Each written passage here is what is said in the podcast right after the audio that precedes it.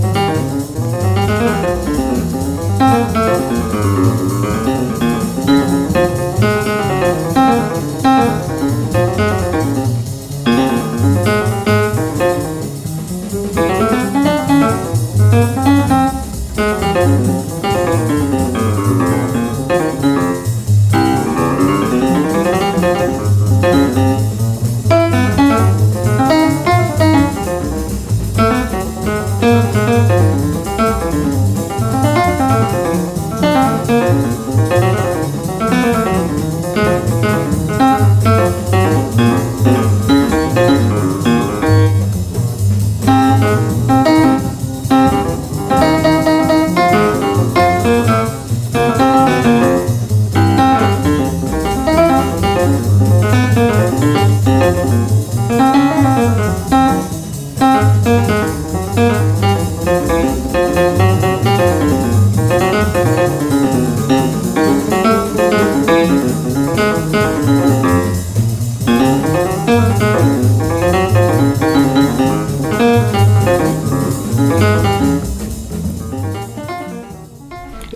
altid elsket det her musik. Jeg synes, det er virkelig spændende.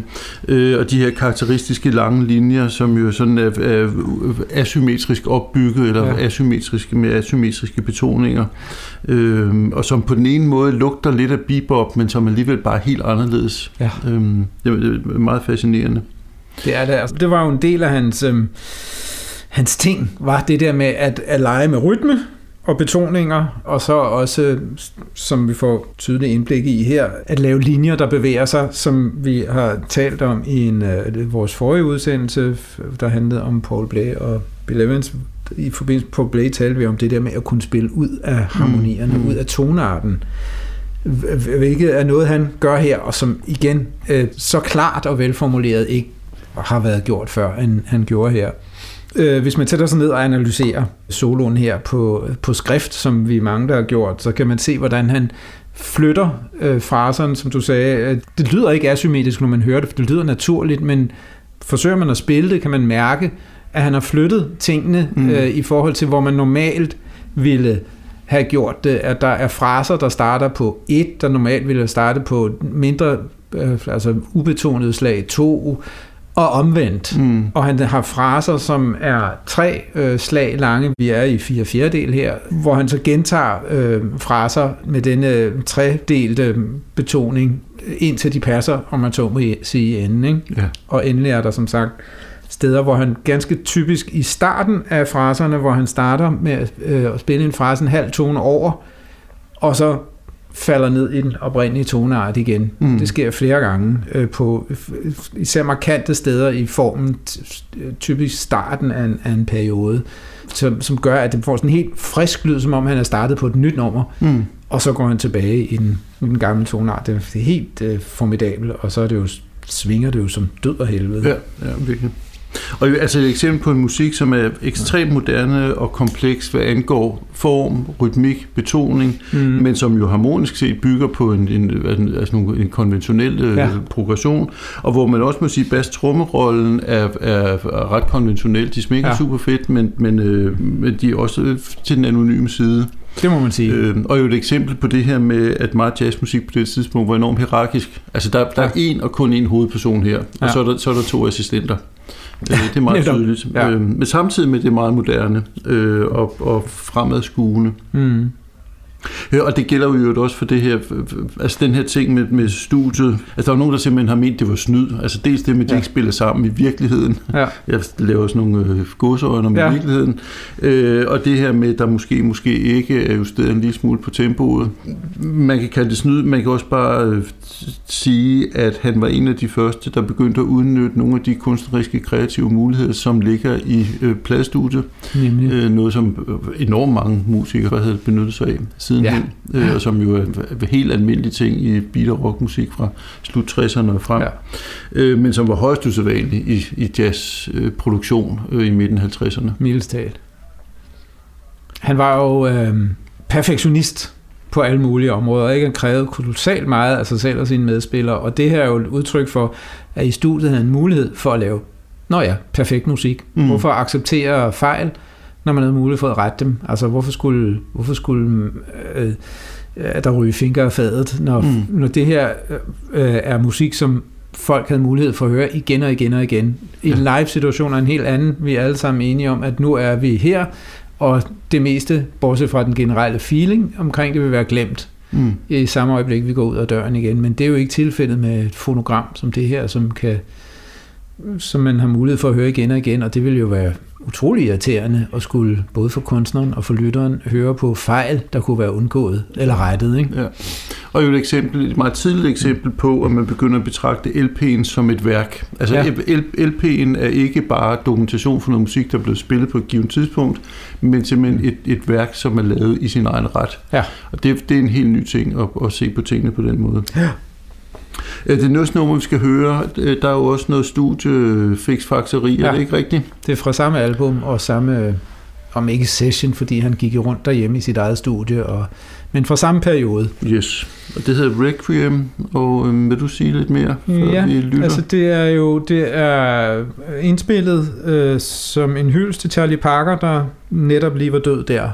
Historien går, at han simpelthen han hørte, at Parker var død, og gik direkte ind til sit klaver og begyndte at spille og optage. Mm. Der er en introduktion, som er sådan ret dramatisk. Og så begynder han at spille blues. Ganske almindelig blues. Og vi når ikke så langt, men på et tidspunkt kommer der et ekstra overdobbet lag klaver ind af, af tremolo-akkorder. Dem jeg tror jeg ikke, vi når at, at høre. Og jeg tror også, at han har indspillet et akkompagnement, et meget simpelt akkompagnement til sig selv, som han så spiller mm. solo over. Så ja. vi er ude i Overdub. Tre, tre øh, gange overdub. Ja. Men vi får kun de to lag at høre. Men det er meget, meget i mine ører utrolig smuk, følsom, øh, emotionel musik, der taler ret imod øh, den kritik, der også var af, af de folk der, som blev kaldt cool musikere af alle andre end sig selv, mm. øh, som sagde, at de var nogle kølige skiderikker. Det mm. synes jeg ikke, man kan tale om her, når vi hører Absolut ikke. Absolut ikke. Lad os høre begyndelsen. thank you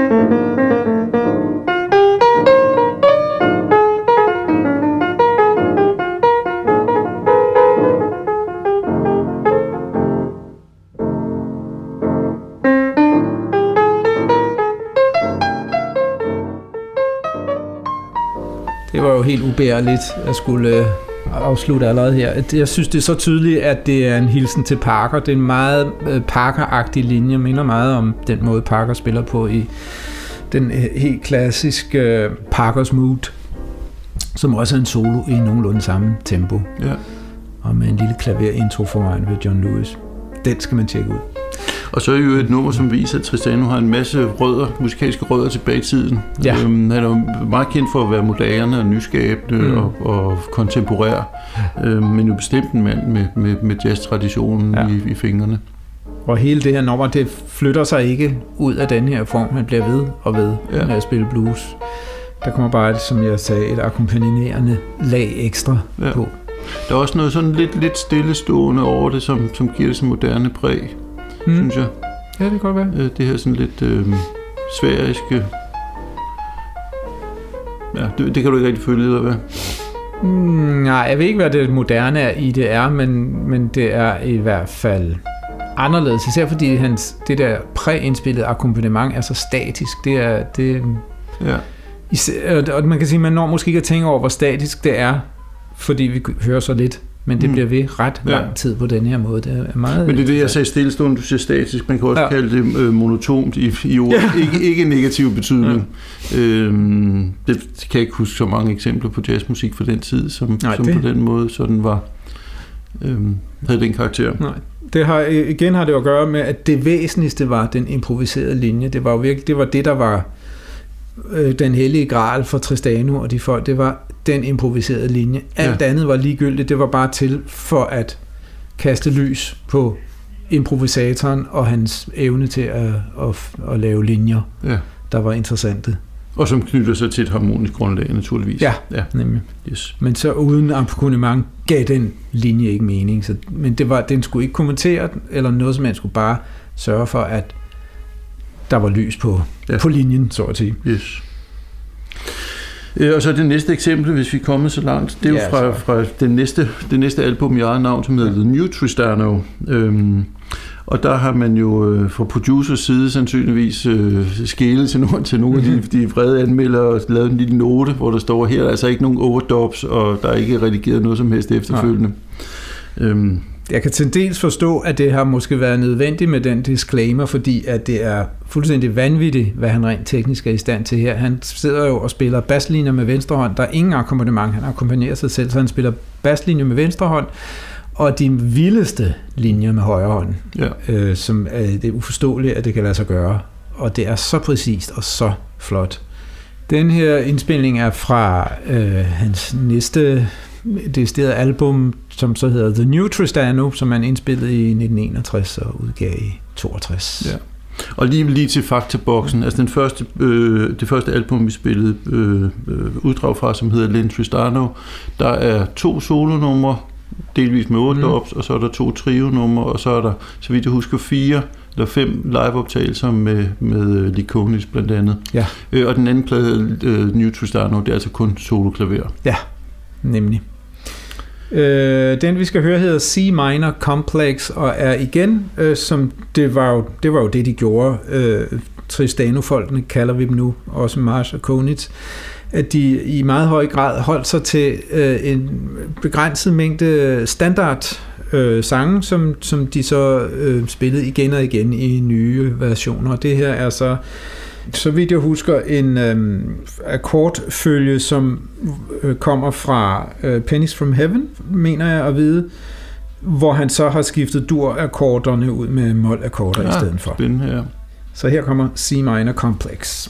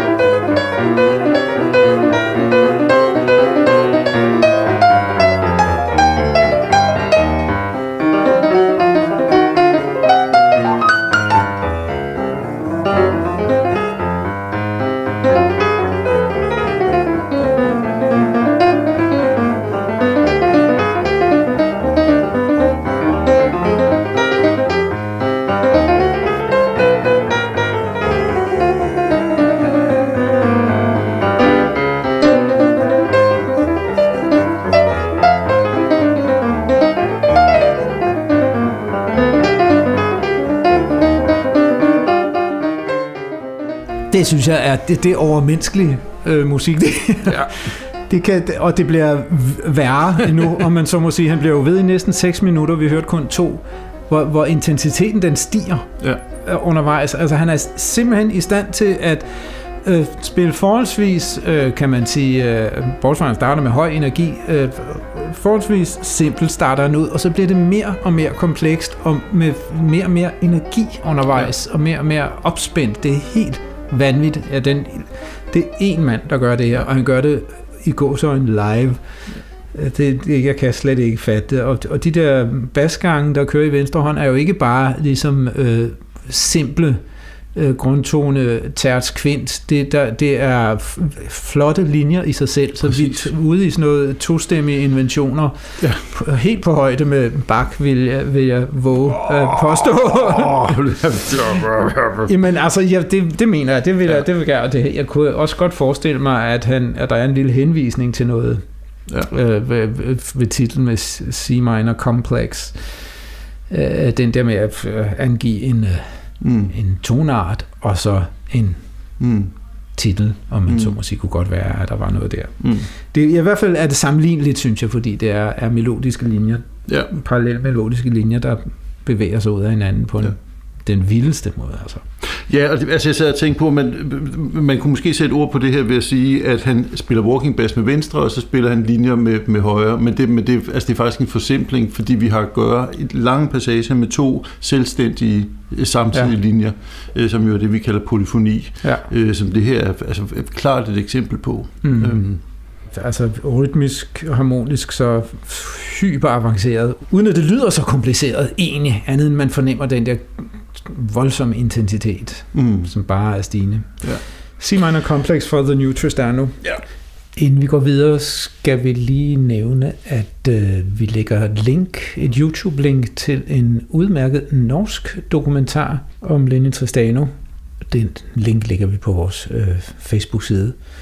Og hvor vi også vil gøre opmærksom på en øh, rigtig fremragende øh, biografi med musikanalyse og ting og sager, uh, Lenny Tristano, His Life in Music af Yunmi Shim.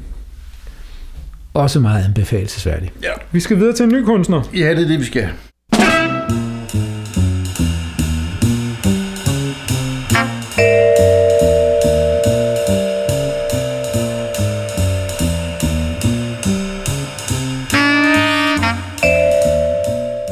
Vi har nu nævnt både Lee Kunis og Warren Marsh flere gange i denne udsendelse, og nu skal vi så tale om den ene af dem, tenorsaxofonisten Warren Marsh, som man også stiftede bekendtskab med i den første udsendelse i denne sæson, hvor vi talte om Leonard Tristano-albumet Cross Currents, hvor Warren Marsh og Lee Konitz begge medvirkede.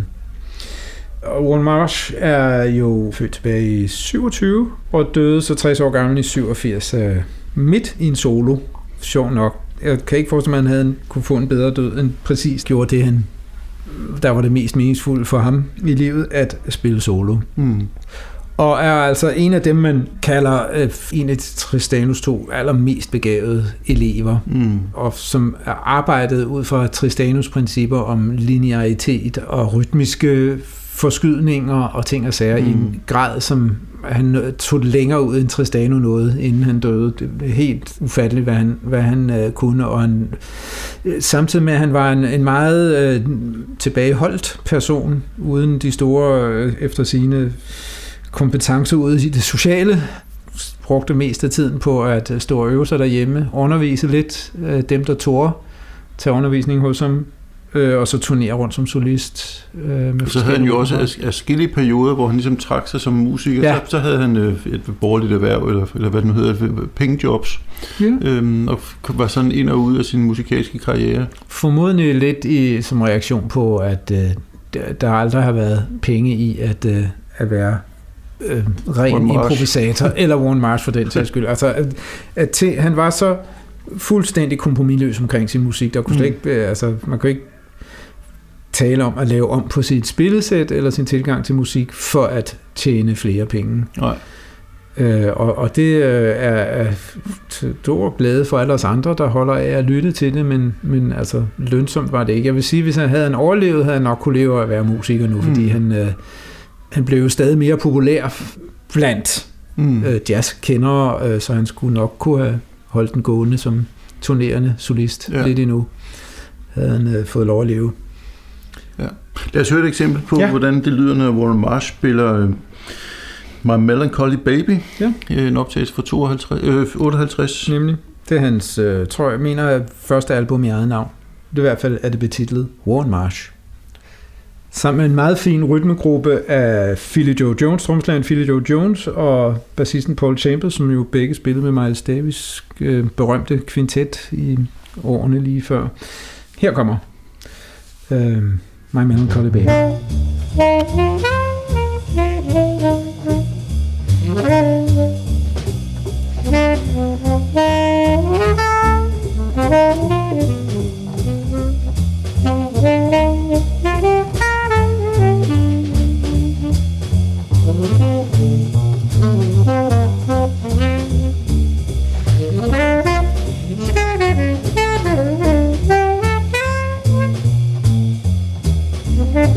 Musik,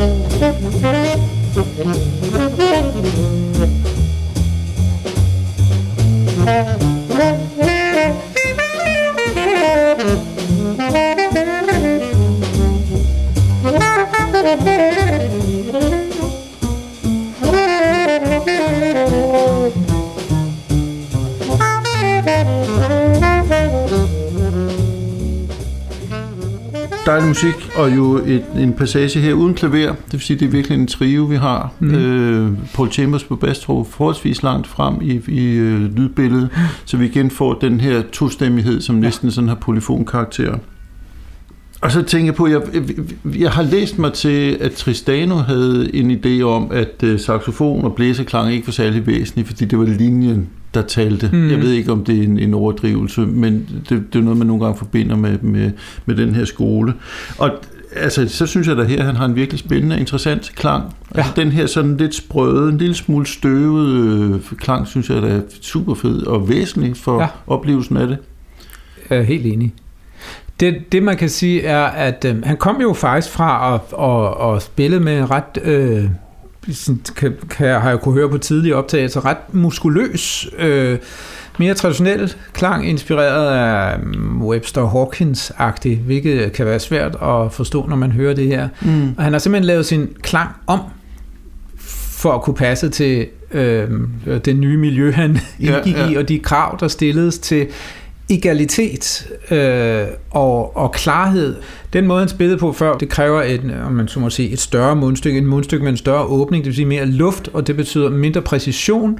Det betyder også, at han typisk spillede mere i det dybe register, hvor han her holder sig i det øh, lyse register, som egner sig meget bedre til alle de øh, både harmoniske og, og rytmiske finurligheder. Mm. Det bliver både mere præcist, og det bliver også nemmere at høre på. Ja. Og han spiller generelt et meget højere lyseregister end de fleste andre tenorsaxofonister. Han bevæger mm. sig helt øh, frit oppe i det, vi kalder øh, flageoletregisteret, altså deroppe, hvor der for at sige ud, at der er ikke flere klapper tilbage på saxofonen, så man skal lave øh, det, der hedder false fingerings, eller mm. gaffelgreb, for at fremtænke toner, der ligger over det register, instrumentet egentlig er bygget til. Og det færdede han helt frit i. Mm. Nærmest som om han spillede alt saxofon. Ja. Hvilket også er sjovt at høre, når han spiller sammen med, med Lee Konitz, mm. øh, at de spiller i det samme register, ja, ja. begge to, selvom det er to forskellige saxofoner. Præcis. Det er meget sjovt. Og det her med den homogene klang er vel centralt for hele den her skole, Ja. er jeg ikke ret i det? Jo. Altså, og det, det handler jo dels om, at man tilstræber det, det samme klanglige ideal, både i toppen og bunden og midten af instrumentets ja. register, men det, der ligger vel også i det, at Mm. altså, alle de klanglige nuanceringer, som man kan lave for eksempel på en saxofon, og som sådan nogen som ja, John Coltrane, Albert Ehler, alle Mm. mulige andre, dyrkede som en meget væsentlig del af deres udtryk, Mm. ikke, ikke er en del af pakken her. Nej, slet Altså, ikke. man, man har den klang, man har, og så, Ja. så er det så linjer og toner og, Ja. ja. og, og, og rytmik og, og sådan nogle ting, som, som man skaber spænding med. Ja. Ja. Øhm, stort set uden nuancering af klangen. Så, øh, man kunne sige, at de var voldsomt imod det, de kaldte emoting, altså øh, at spille følelsesfuldt. Mm. Det, det måtte man simpelthen ikke. Det, var, det hørte ikke hjemme i rigtig improvisation. Følelserne skulle ud igennem linjen, og, og, og de toner og den frasering, der var, ikke noget med at overgøre det mm, med dynamik og voldsom klang og sådan Nej. noget. Og, og, ja. Og det har jo også at gøre med, med altså hvorfor, det, hvorfor det er blevet betitlet øh, cool jazz. Mm. Det, det var oprindeligt et ord, som, som øh, nogen har forstået negativt, øh, men som blandt andet handler om, at det til sjæleudgrængende og det sådan stærkt ekspressive, eller Præcis, det, ja. det meget romantiske, ikke er en del af pakken her. Nej, netop. det, det er ikke den der romantiske forståelse af, at den store kunstner krænger sin sjæl ud og, Mm. og sådan udtrykker almindelige menneskelige følelser ved selv at krænge sit inderste ud, som jo sådan var, i virkeligheden var forestillingen om, om det romantiske geni Ja. ja. i 1800-tallet. Præcis. Øhm, her der, der, er, altså der, der er mere, mere hjerne, ikke fordi der ikke er hjerte, men der, der er mere hjerne, kan man sige. Ja. Du kunne sikkert finde på at bruge cerebral. Forestille dig? Nu har du Øhm. så brugt det, det kan jeg ikke bruge mere. Det er ærgerligt. Men det betyder jo ikke, at det er musik uden følelser. Bestemt ikke. Altså, det, det, der er utrolig mange følelser, men, men de, Ja. er, de er disponeret anderledes og doseret mm. på en anden måde, end, end så mange Ja. ja. øh, andre musikere gjorde. Helt enig. Han er også, som du allerede har sagt, det er, at han har en utrolig smuk og, og, og udtryksfuld klang, Ja. sådan set, som jo er Øh, hvis man øh, går tilbage til udsendelse 1 i denne sæson, kan man høre, at de var meget mere kontrolleret i deres klang, og meget mere egale, både Coney Thomas i de optagelser der tilbage fra 49. Her er vi ni år senere, han har udviklet sin klang til at blive mere udtryksfuld, synes jeg. Og det fortsatte, det var et arbejde, der fortsatte. Han blev, hans klang forandrede sig videre op igennem mm. tiden. Yes. Vi skal høre noget mere vi. Mars musik. Vi skal høre musik fra et album, som det er tilfældet med meget af, af Morgen Mars musik, er udgivet øh, lang tid efter det faktisk blev indspillet. Det var, øh, jeg mener, det var Peter Ind, bassisten Peter Ind, som havde meget at gøre med, med Tristano-folkene her. Øh, han har øh, udgivet en masse musik øh, med Warren Marsh, og blandt andet denne her, der hedder Release Record Sent Tape, som er optagelser fra 1959 og 60, og der skal vi høre Sweet Georgia Brown.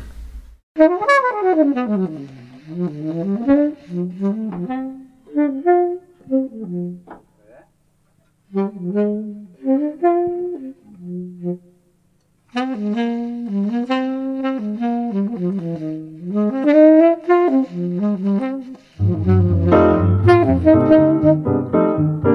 you.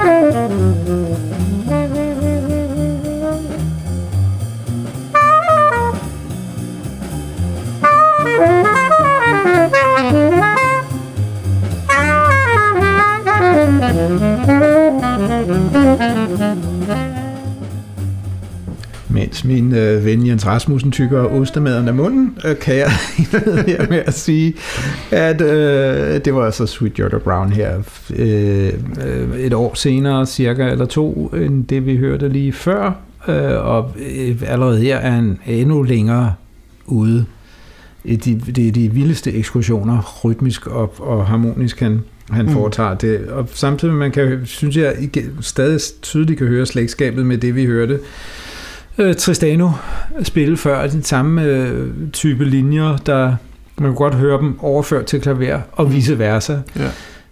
Jeg synes, det er fantastisk musik. Ja. Det er nørdet musik, muligvis, men jeg holder jamen, det, jamen, det er lidt nørdet. Og, ja. altså, jeg sidder også og tænker, nu, nu har vi jo ikke demonstreret noget særligt stort kronologisk spænd med de to eksempler her, men, men det er jo musikere, der karakteriserer vi ligesom at have, altså de har ligesom en, øh, de har et mål i livet, ja. eller de har et musikalsk koncept, mm. som de ligesom forfiner og videreudvikler gennem karrieren, ja. men jo er stort set upåvirket af alle mulige andre strømninger. Ja. Altså, der er ikke nogen af dem her, som for alvor har noget med free jazz at gøre absolut slet ikke med jazzrock, og altså, hvad, hvad, hvad der ellers øh, kommer af strømninger. Nej, de, de, de, de gør det, de gør øh, livet igennem.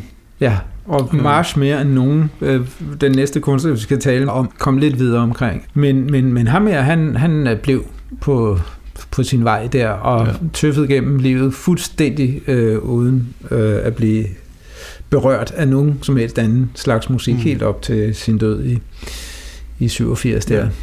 Og måske også derfor, han havde en lille smule bøvlet karriere. Ja. Altså hvis han havde indspillet en Bossa Nova-plade, øh, hvad ved jeg, så ja. havde det givetvis hjulpet på salgstallene. Ikke? Ja. Øhm. Til gengæld er han jo, øh, han er, om man så må sige, et sådan højvandsmærke for, for alle os andre, der forsøger at lære at improvisere. Øh, fordi han er i stand til, altså man hører ham ikke spille en eneste af det, som øh, vi har havde kærlighedsforhold til, vi jazzmusikere, nemlig ligget. Mm. Altså en frase, som man har enten skabt selv og genbruger øh, ofte, eller har lånt fra en kendt musiker, og som mm. sidder øh, bruger med henvisning til den musiker, og man så må sige underforstået. Men, men meget, utrolig meget øh, jazzimposition er baseret på fraser, som er genkendelige, og som ja. vi alle genbruger. Mm.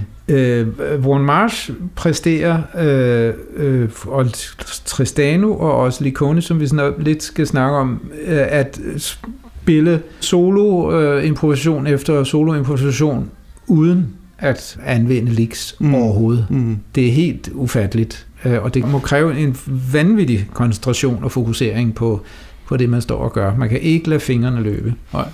Skal vi tage det sidste nummer med ham? Lad os det som kommer fra også en af disse øh, udgivelser, som er en samling af optagelser fra igen øh, mellem nu 1960 og 69, foretaget hjemme hos nogen, formodentlig lyder det som.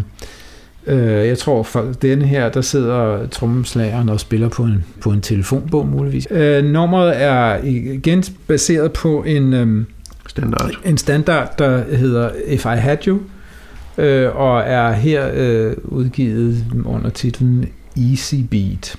Jeg kan ikke huske, om vi har sagt det før, men, men det er jo en væsentlig del for de her, eller en væsentlig ting for de her musikere, de meget tit bruger øh, kendte progressioner for standards, ja. men de ikke spiller temaerne. Ja. Og det er jo altså også derfor, de finder på at give andre titler. Der kan man opnå en lille smule indtægt øh, via øh, det, vi i Danmark kalder koda, altså ophavsindtægter ved at sige, at det er mig, der har komponeret den, og det er det jo. Det er en, mm. det er en, en spontan komposition. Så der er ikke nogen grund til at give øh, øh, den oprindelige komponist øh, del i sine rettigheder, fordi at det er kun akkorderne, han bruger, hvor, og han spinder et helt nyt stykke musik, mm. Ron Marcia over If I Had You. Kommer her.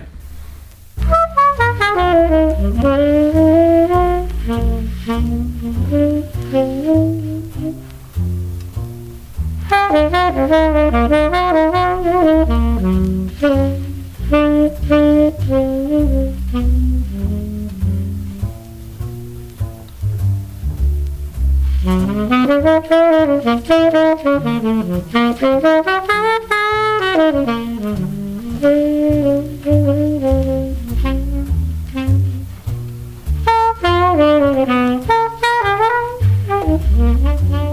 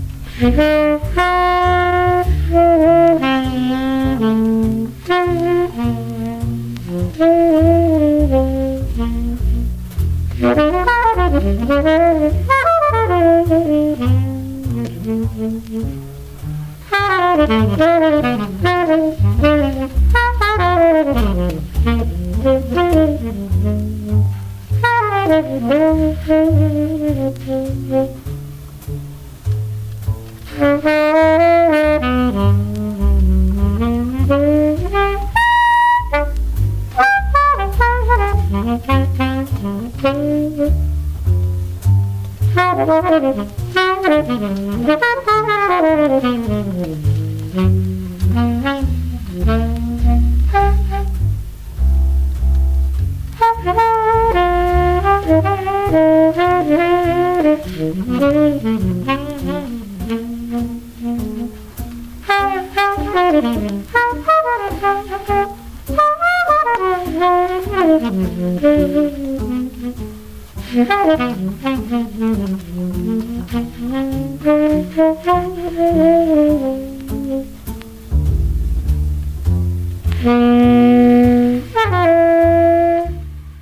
var Warren Marsh. Nu skal vi om lidt videre til uh, Warren Marsh våbenbruder, altsaxonisten Lee Konitz.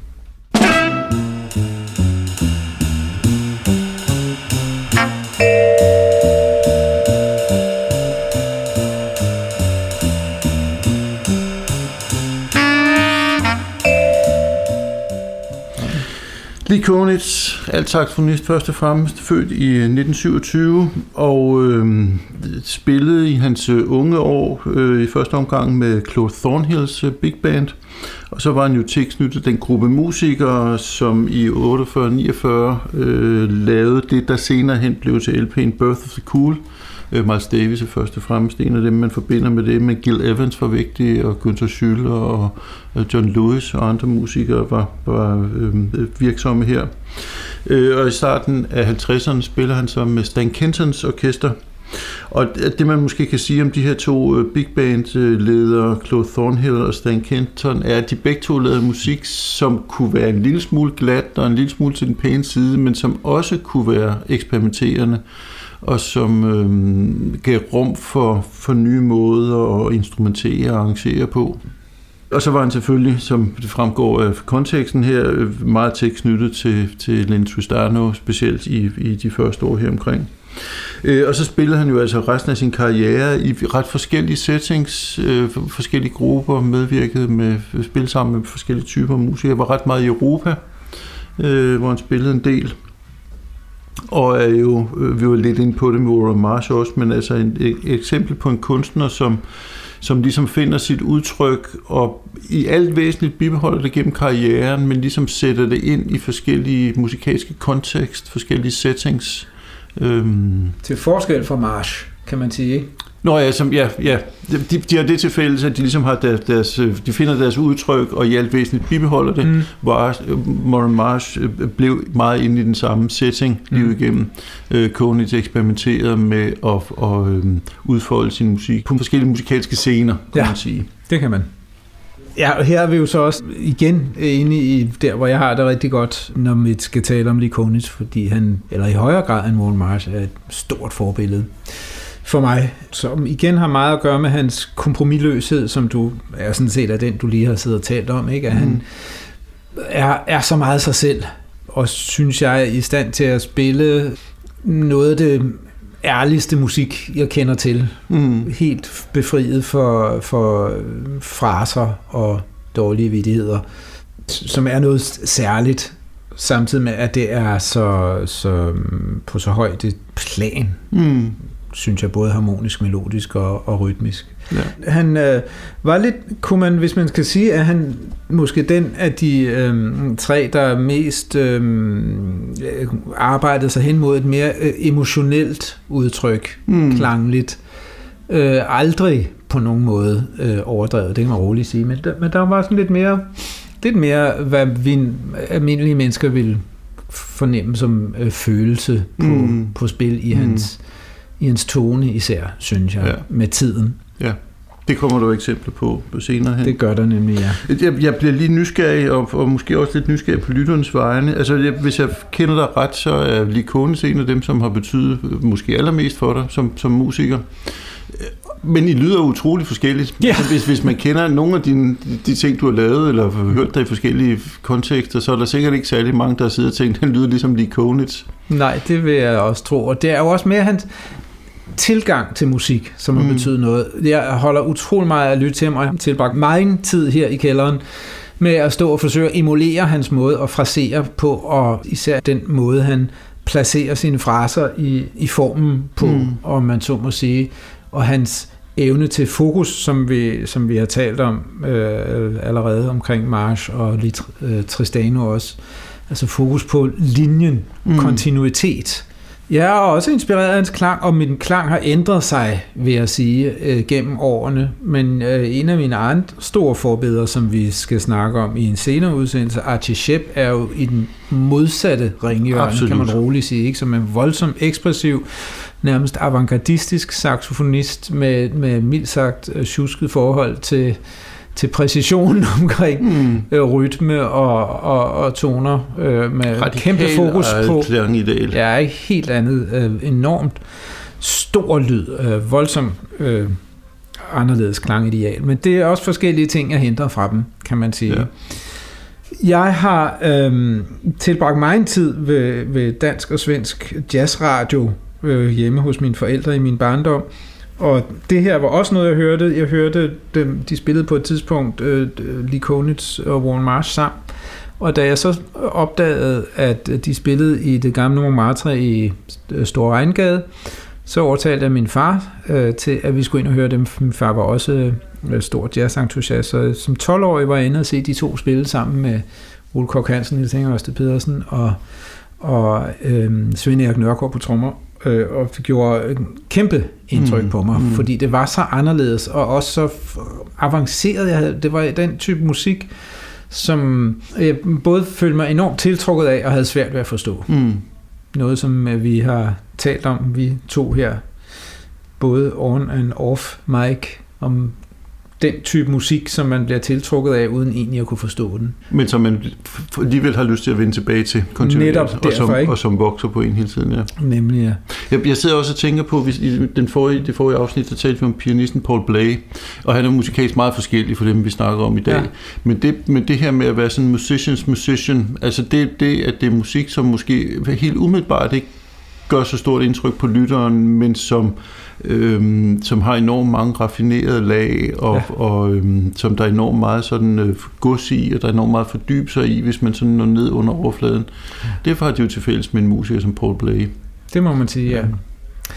Der, hvor, hvor øh, Konitz var jo mere, øh, ja, hvad skal man sige, helt øh, enkelt, mere populær og efterspurgt Ja. som solist. Og det har nok lidt at gøre med det, som vi kommer til at spille eksempler på, at han netop var, og som du også lige har sagt, faktisk var i stand til, uden at øh, gøre knuder på sig selv, at indgå i forskellige øh, musikalske Mm. sammenhænge. Øhm, han øh, lavede slutningen af 50'erne indspillet en meget spændende, avanceret plade med stryger. Mm. Han indspillede øh, langt senere i 60'erne engang en album udelukkende med duetter med forskellige musikere. Ja. Spiller for eksempel duo med Elvin Jones. Mm. Han øh, Solo-saxofon. solo album også, ikke? Og han øh, øh, eksperimenterede med det, der hed en øh, baritone, tror jeg det hed, som var et, sådan et slags øh, elektrisk apparat, der øh, lægger en øh, ekstra tone til øh, saxofonens tone, så man kan spille øh, med en øh, sådan let elektrisk lydende ekstra oktav over eller under den, som man spiller på sin saxofon. Eddie Harris blev kendt for at, spille med det apparat også i en uh, periode af sin karriere. Det lyder faktisk virkelig fedt. Og det er sjovt at høre Lee Konitz spille sine uh, linjer uh, med den. Man kan høre den blandt andet på det album, der hedder Duets, hvor han spiller duetter med forskellige musikere og også spiller helt alene, bare med en sin baritone der. Så han var, var åben for, for mange spilsituationer, mm. og det gjorde nok, at han øh, ja, i højere grad kom ud til alt folket. Ja. Flere mennesker kom til at stifte bekendtskab med ham, end for eksempel med Warren Marsh. Måske var han heller ikke så bange for at være romantisk og indsmirrende. Øh, Det, altså i, Nej. i ordets positive betydning. Mm. Øhm, den, den der sådan øh, dej, dejlige, behagelige, øh, jeg lige ved at sige køl, øh, kælende musik, altså som Stan Getz for eksempel var så Mm. berømt for. Ikke? Det, Ja. det, det er atypisk for den her skole, men noget jeg synes, man indimellem kan høre hos en Lee Konitz. Ja, Er, er du enig med mig i det? ja. Ikke så, ikke så romantisk som Getz, men, men absolut øh, på en, øh, en skala der mellem, mellem Getz og Warren Marsh for eksempel, der befinder ja. Coney sig. Yes. Vi skal høre Ja. nogle eksempler på det her. Øhm, det første det er fra pladen øh, Konitz Meets Mulligan, og det er jo øh, baritonsaktionisten Gary Mulligan, Ja. der øh, refereres til her. Mm. Øh, og det er Loverman, vi har forvalgt, Ja. er det ikke rigtigt? Jo. Et nummer, som Billie Holiday jo gjorde meget berømt. Ja. Øhm, vi Og snakker om som- Billie Holiday i en af de tidligere afsnit. Gjorde vi nemlig. Her kommer Loverman.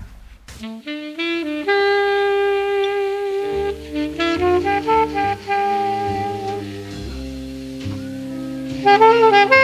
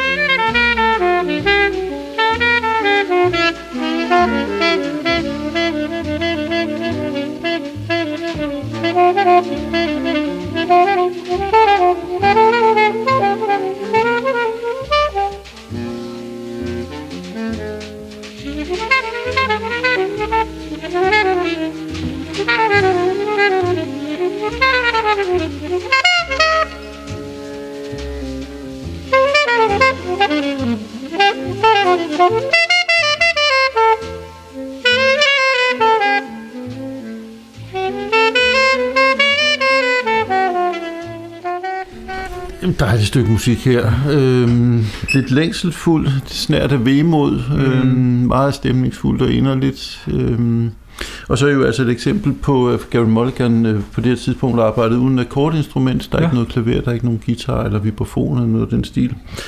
Og i stedet for det, havde han sagt, øh, så er der jo de her to ret diskrete melodiske linjer nedenunder eller bag ved, ved øh, Konitz, spillet af, af trompetisten Ted Baker, Gary Mulligan selv Mm.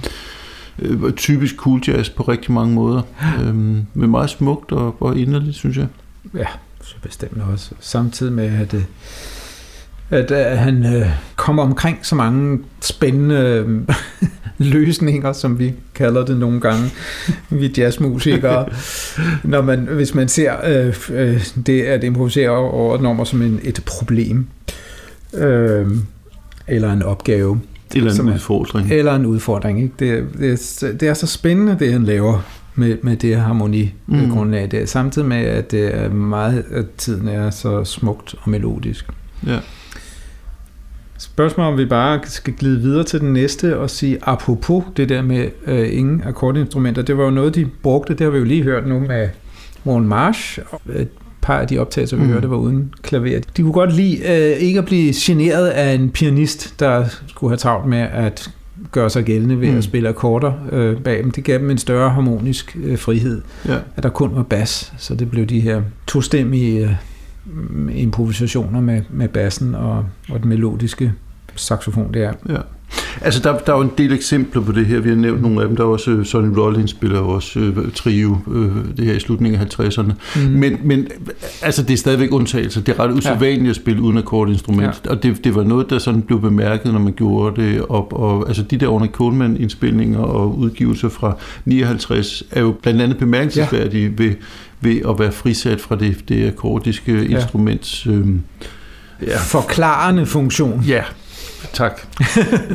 Lad os høre et eksempel Og det. det er nemlig, nu kommer vi så til uh, trio uh, indspilning med Likonitz. Vi er før var vi har lige været i 1953, nu er vi nået frem til 1960. Og det særlige ved denne her trio-indspilning med basstrommer øh, bag øh, Likonitz er, at trommeslæren er Elvin Jones, som vi jo talte om i vores afsnit om John Coltrane, og som for de fleste vil være kendt som netop Coltranes trommeslager, som en meget muskuløs, meget ekspressiv ja. øh, trommeslager, men som her... Og en meget kraftigt spillende trommeslager. Meget kraftigt spillende. Diametralt modsætning til det, vi lige har hørt. Netop, ikke?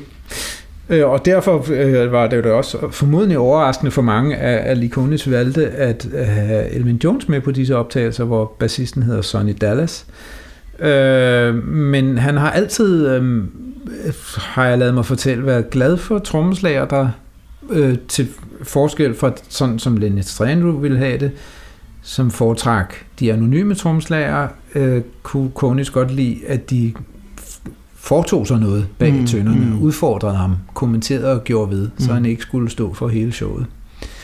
Det hører vi her i All of Me, som øh, også sjovt nok jo er den samme akkordsekvens, som vi hørte Lenny Strisano indlede denne udsendelse med i line-up. Mm. Så kan man jo sammenligne de to indspilninger og høre, om der er ligheder. det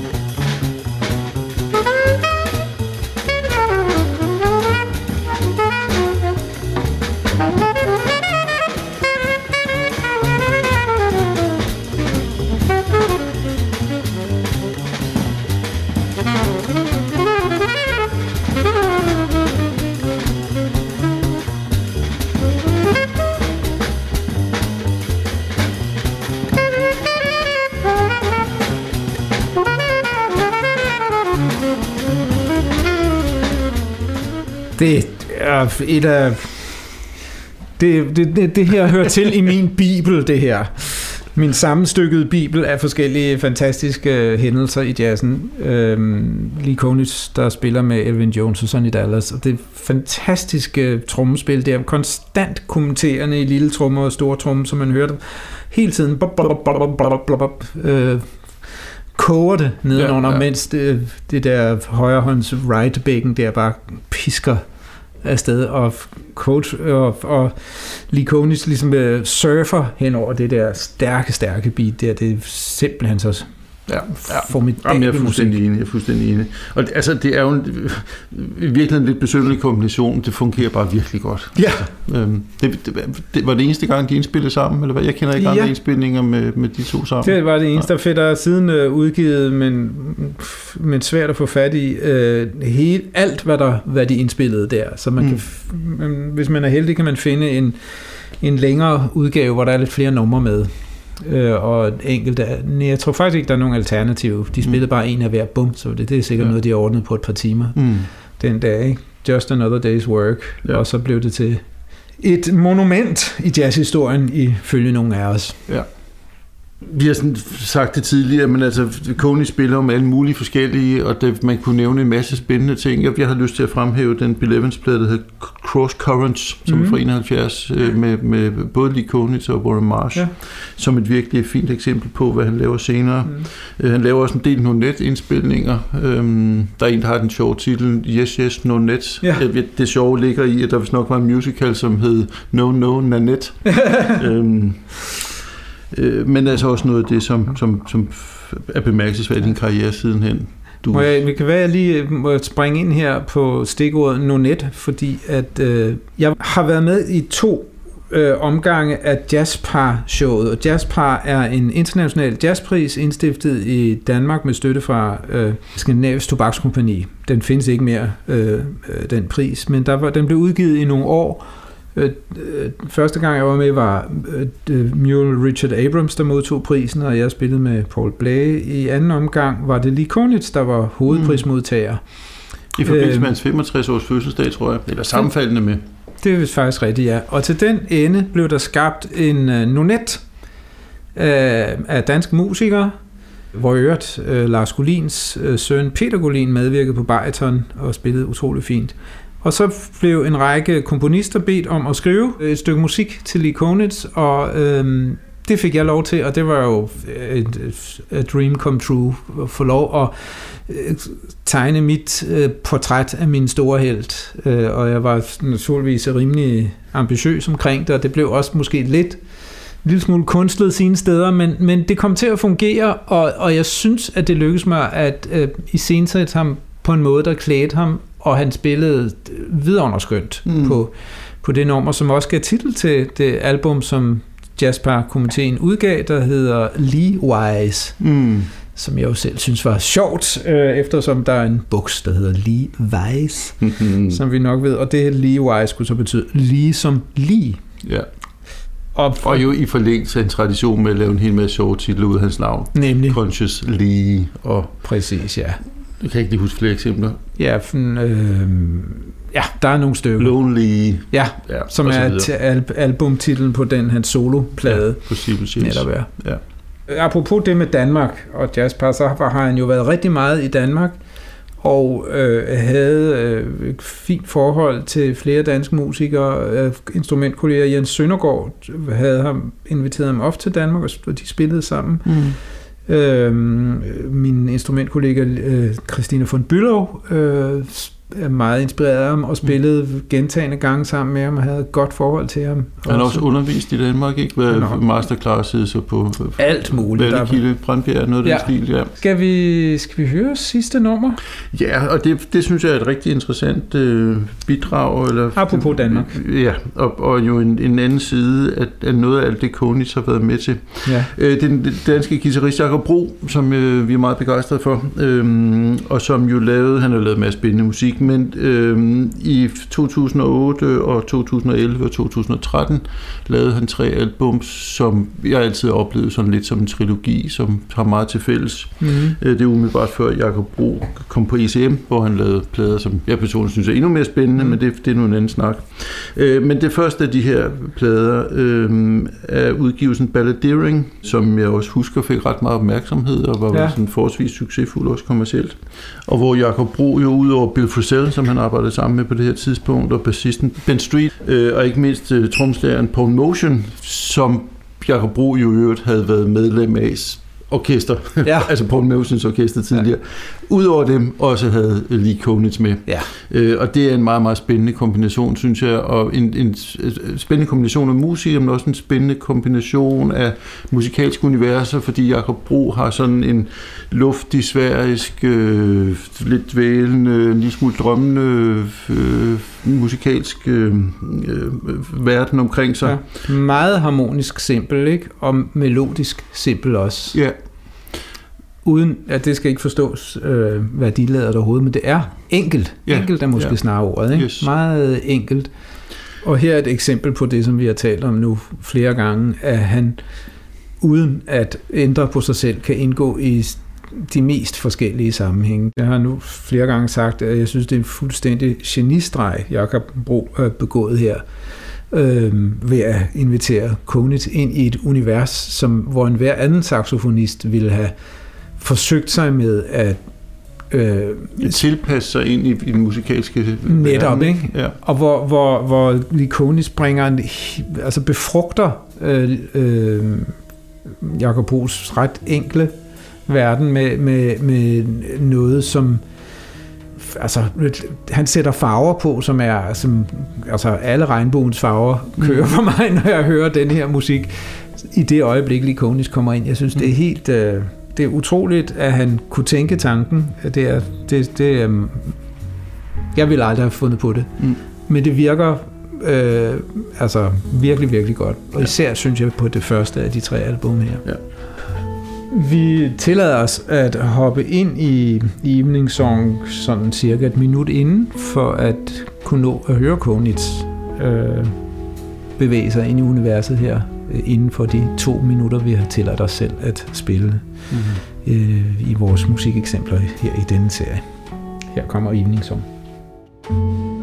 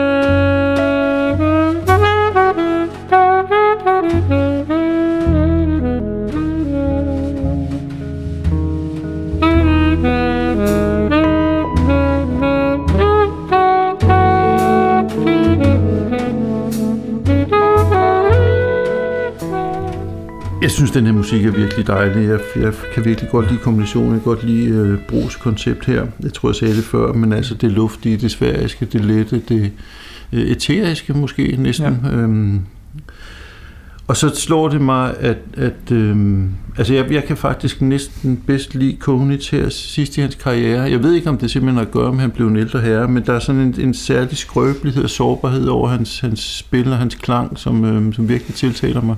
Ja.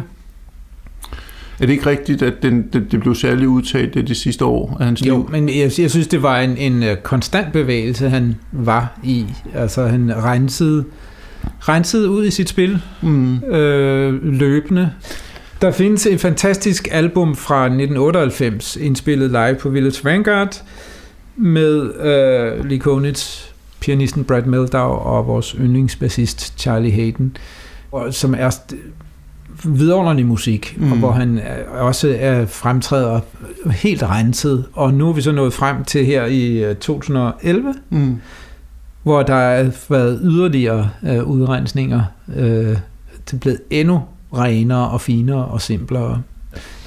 Jeg sidder og tænker på en anden live-optagelse, den hedder Live uh, at Birdland, som også er med Charlie Hayden, og som mm. også er med Paul Motion, og som øh, også med Lee Konitz og pianisten Brett Meldau øh, som har lidt af de samme, øh, lidt af den samme kvalitet her. Sådan lidt, lidt, øh, lidt introvert, afdæmpet sværisk musik, mm. samtidig med at vi jo gør med altså, tre gigant titaner ja. på jazzens øh, scene, som, som øh, bare står helt roligt og, og, øh, og udtrykker sig meget, meget ja. fint og nænsomt. Det er vidunderlig musik. Jeg har det som saxofonist øh, forskelligt med forskellige tider i, i Likonis liv. Jeg holder meget af den scene der fra, fra ja, førnævnte Village Vanguard optagelse i 98 og fremad, øh, især når han er, bliver lidt udfordret, fordi han kunne også komme i, øh, i selskab med folk, som spillede fint, men ikke specielt interessant, og så blev han tilsvarende en lille mm. smule mindre vedkommende i mine mm. ører. Men når han var sammen med de bedste, var det vidunderligt, men jeg holder også utrolig meget om øh, hans spil i sene 50'erne, begyndelsen af 60'erne. Der var en kort periode i omkring 1960-61, hvor han kørte saxer i stedet for at spille saxofon, fordi det simpelthen bare ikke kunne lade sig gøre og, mm. og holde, holde dampen op. Men så gik han guds lov tilbage til det, så jeg, og, og var blandt andet i Danmark og spille i 65 til en udgave af Copenhagen Jazz Festival. Jeg husker ikke helt, om det var det, den hed, men det var en jazzfestival i København, hvor Niels Inge Ørsted Pedersen og Alan Dawson var fast øh, rytmekomp til Sonny Rollins mm. og til Bill Evans og Lee Konitz. Øh, og øh, der findes tv-optagelser med både Rollins og med Lee Konitz og Bill Evans, og det er fantastisk musik. Mm. Og Lee Konitz spillede ved den lejlighed helt formidabel. Helt på toppen af sin ydede evne, efter min mening. Ja. Men altså selvfølgelig mere virtuost øh, end, end på de senere år, hvor der han fremstod mere renset og tilbageholdt. Så der er meget at hente der også. Vi ja. lægger links til vores forskellige, ja. alt det vi har, har nævnt her. Bestemt. Apropos links, ja. øh, så sidder jeg og tænker på, og så skal jeg sige til lytteren, det er altså ikke noget, vi har planlagt det her, men øh, Likoni stødte jo på et tidspunkt, ja. øh, og det gav jo anledning til, at flere danske musikere øh, skrev nogle mindeord om ham. Det gjorde du blandt andet i mm. Jazz Special. Yes. Øh, og på den lejlighed, der lavede du jo også nogle små optagelser med dig selv, her hvor vi sidder nu, oh, ja. som jeg kan huske, du lavede på Facebook, og som ja. jeg tror ligger på din hjemmeside. Nogle små hyldest... Øh, hilsner ja. til, til den netop afdøde Likonit, som ja. jeg selv synes var meget fine, og som jeg da vil anbefale vores seere. Nej, vi lægger link til dem, gør vi ikke? Jo, det er den nemmeste. Ja. Jamen, tak for anbefalingen. Er vi øh, ved vejs ende? Det tror jeg. Jeg kunne godt tænke mig at slutte med et uh, citat øh, af Likonits, øh, som er meget betegnende for, for hans øh, måde at gebærde sig på. Øh, øh, han skal, øh, man kan læse i en øret vidunderlig øh, interviewbog med ham, som vi også lægger link til. Øh, siger han, jeg forbereder hver dag omhyggeligt mig selv, så jeg kan gå på scenen uforberedt. ja. Inden vi øh, siger farvel herfra, så skal vi lige øh, øh tease lidt for, at vi i en næste afsnit bevæger os ind i et ganske andet musikalsk univers end det, vi har været i i dag. Øh, vi skal lytte til to utroligt ekspressive, også romantiske saxofonister, som vi stiller op mod hinanden. To saxofonister, der har haft vældig betydning for moderne saxofonspil. Mm. Den ene døde lidt for tidligt, som så mange andre kunstner, vi taler om. Den anden er lever gudskelov stadigvæk. Og så man komme med en meget kort tilføjelse, mm. så vil jeg mhm. næsten sige, at utrolig ekspressiv er det en underdrivelse. Bare vent og se. Farvel herfra fra Frederik Lundin. Og Jens Rasmussen. thank you